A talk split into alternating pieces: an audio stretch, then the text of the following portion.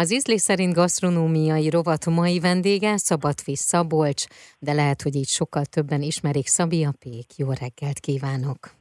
Jó reggelt kívánok! Házi kenyér, süssünk vagy ne süssünk otthon? Egyre több fórumon, csoportban bíztatják egymást az emberek arra, hogy bátran bele lehet vágni az otthoni kenyérsütésbe, és a te neved szerintem egyébként akik Szentendrén élnek, biztos vagyok benne, hogy sokkal régebb óta ismernek téged, de így a nagy világ felé ugye a Covid időszakában volt az, hogy a neved berobbant, hiszen elkezdtél YouTube videók által bemutatva kovászos kenyeret sütni, és egy ilyen forradalom indult el. Hát ez így van. Az első kérdésed azonnal meg is válaszolom, süssünk mindenféleképpen uh-huh. otthon kenyeret. Nincs jobb az otthon sütött kenyérnél, be kell, hogy valljuk. De kovásszal, élesztővel, száraz élesztővel, mindegy, hogy hogyan kezdünk hozzá, csak kezdjünk hozzá? Én azt szoktam mondani, hogy mindegy. Az én életcélom az, hogy mindenki süssön. Hogyha valaki majd egyszer kovácsos kenyeret süt, akkor ő nyilván a leges legjobbat fogja tudni otthon elkészíteni, de az ördögtől nem való az élesztőse, tehát tökéletesen lehet vele kenyeret sütni, meg kell tanulni ezeknek a használatát, meg kell tanulni azt a jó receptet, mindenkinek saját magára kell átállítani, és a saját körülményeire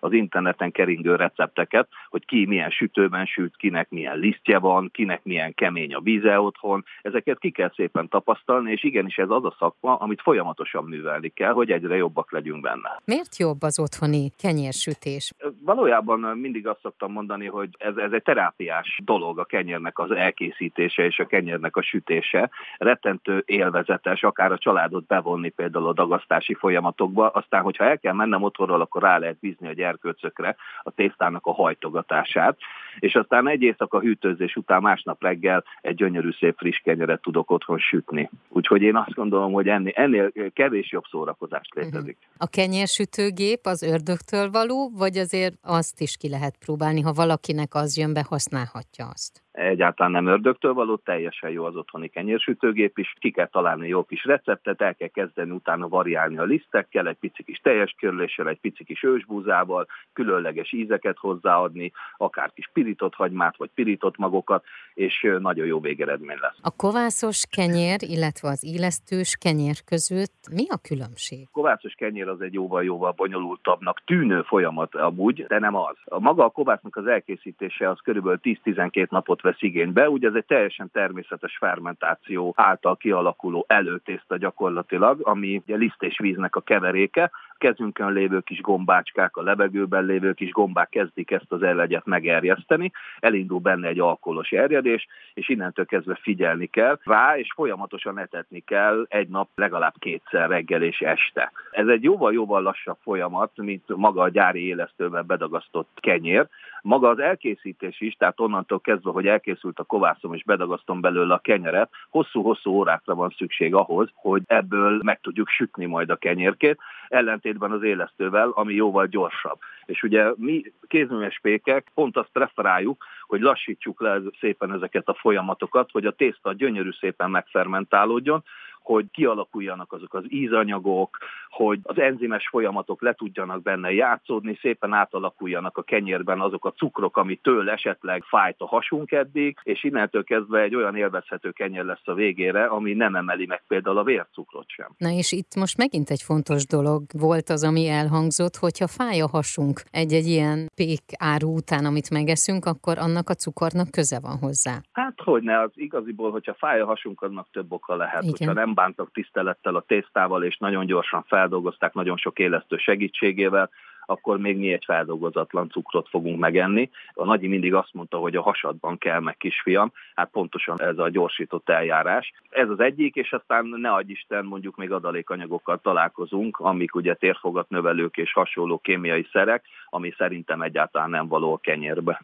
Kenyérsütés otthon. Ez a mai ízlés szerint gasztronómiai rovatunk témája, a vendégem pedig Szabadfi Szabolcs, Szabia Pék. Már is folytatjuk a beszélgetést. Az ízlés szerint gasztronómiai rovat mai vendége Szabadfi Szabolcs, de lehet, hogy így sokkal többen ismerik Szabi a Pék. Házi kenyér, süssünk vagy ne süssünk otthon. Van, amelyik házi kovásszal készül, de van csökkentett szénhidrát tartalmú házi kenyér recept is. Folytassuk a beszélgetést.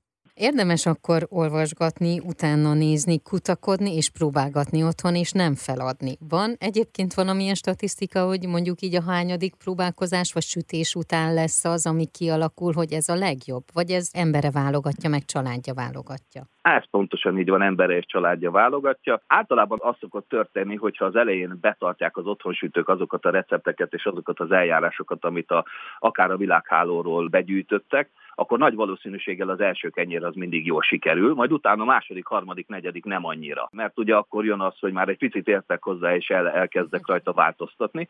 Utána ismételten, amikor visszatér az alapokhoz, és szépen lassan építkezik, akkor nagyon jó kenyeret lehet sütni. Szerintem egy fél év, egy év alatt ebben nagyon jó bele lehet jönni, és nagyon szépen hozzá lehet idomítani ezt a sütést, a hosszú sütést, vagy hosszú tésztakészítést a saját életünkhöz, hogy reggeletetek kovászt, estetetek kovászt, reggel dagasztom a tésztát, este sütöm, de nagyon szépen be lehet illeszteni egy családnak az életébe. Ugye te rengeteget nyilatkozol, rengeteget szerepelsz, és rengeteg tanácsot adsz az embereknek, de azért ne felejtsük el, hogy kézműves pékként rengeteg versenyen is indulsz, és ahogy én láttam, legutóbb a Kenyérlelke Fesztiválon két helyet is elnyertél, a gazda kenyér kategóriában az első helyet, és a teljes kiörlésű kenyér kategóriában pedig a harmadik helyet. Nagy örömömre itt van ismételten így történt. Hála Isten, hogy gyakorlatilag minden évben oklevéllel tudunk hazatérni, úgyhogy ez idén sem volt másképp. Ez a gazda kenyer, ez nagyon különleges kategória volt. Megjelentek nagyon-nagyon kis malmok, akik, akik akár ősbúzákat karoltak fel, például egy bankúti búzát, és köves malmi örlést csinálnak, és ebből kellett elkészíteni, és egy elképesztően finom végeredmény lett utána. Mi a cél? Egyébként van ilyen, hogy minden évben meghatározol valamit, hogy mit szeretnél mondjuk megnyerni, milyen versenyeken szeretnél részt venni, vagy hogy így hova szeretnél eljutni? Van még ilyen az életedben? Egyáltalán nincs ilyen, tehát soha nem gondolkodok ezen, ha valami őszintén. Valójában ezek ilyen önigazolások, úgy, ahogy a pizzavilágbajnokságokon is ugye uh-huh. elindulok folyamatosan. Csak azt szeretném beigazolni magamnak, hogy megfelelő az a minőség, amit én készítek, és hogy nagyjából hova tudom magam pozícionálni pozícionálni a többi pizzás vagy a kézműspék közt. Hova tudod pozícionálni magad, kérdezhetek ilyet? Egyelőre egészen az elejében vagyunk. Még mindig. Akkor Most már tíz éve. Maradjon is így. Én ehhez drukkolok, és akkor rengeteg sütést kívánok, ez jó? Mit ez szoktatok? nagyon jó, én imádom jó. ezt csinálni, így van. Van egyébként valami ilyen kívánság, amit szoktatok egymásnak mondani, így szakmán belül? Nem nagyon. Jó sütést gyakorlatilag így szoktunk elválni uh-huh. egymástól. Akkor ez legyen így nagyon sokáig. Köszönöm szépen. Köszönöm. Rovat mai vendége, Szabadfi Szabolcs, azaz Szabi a Pék.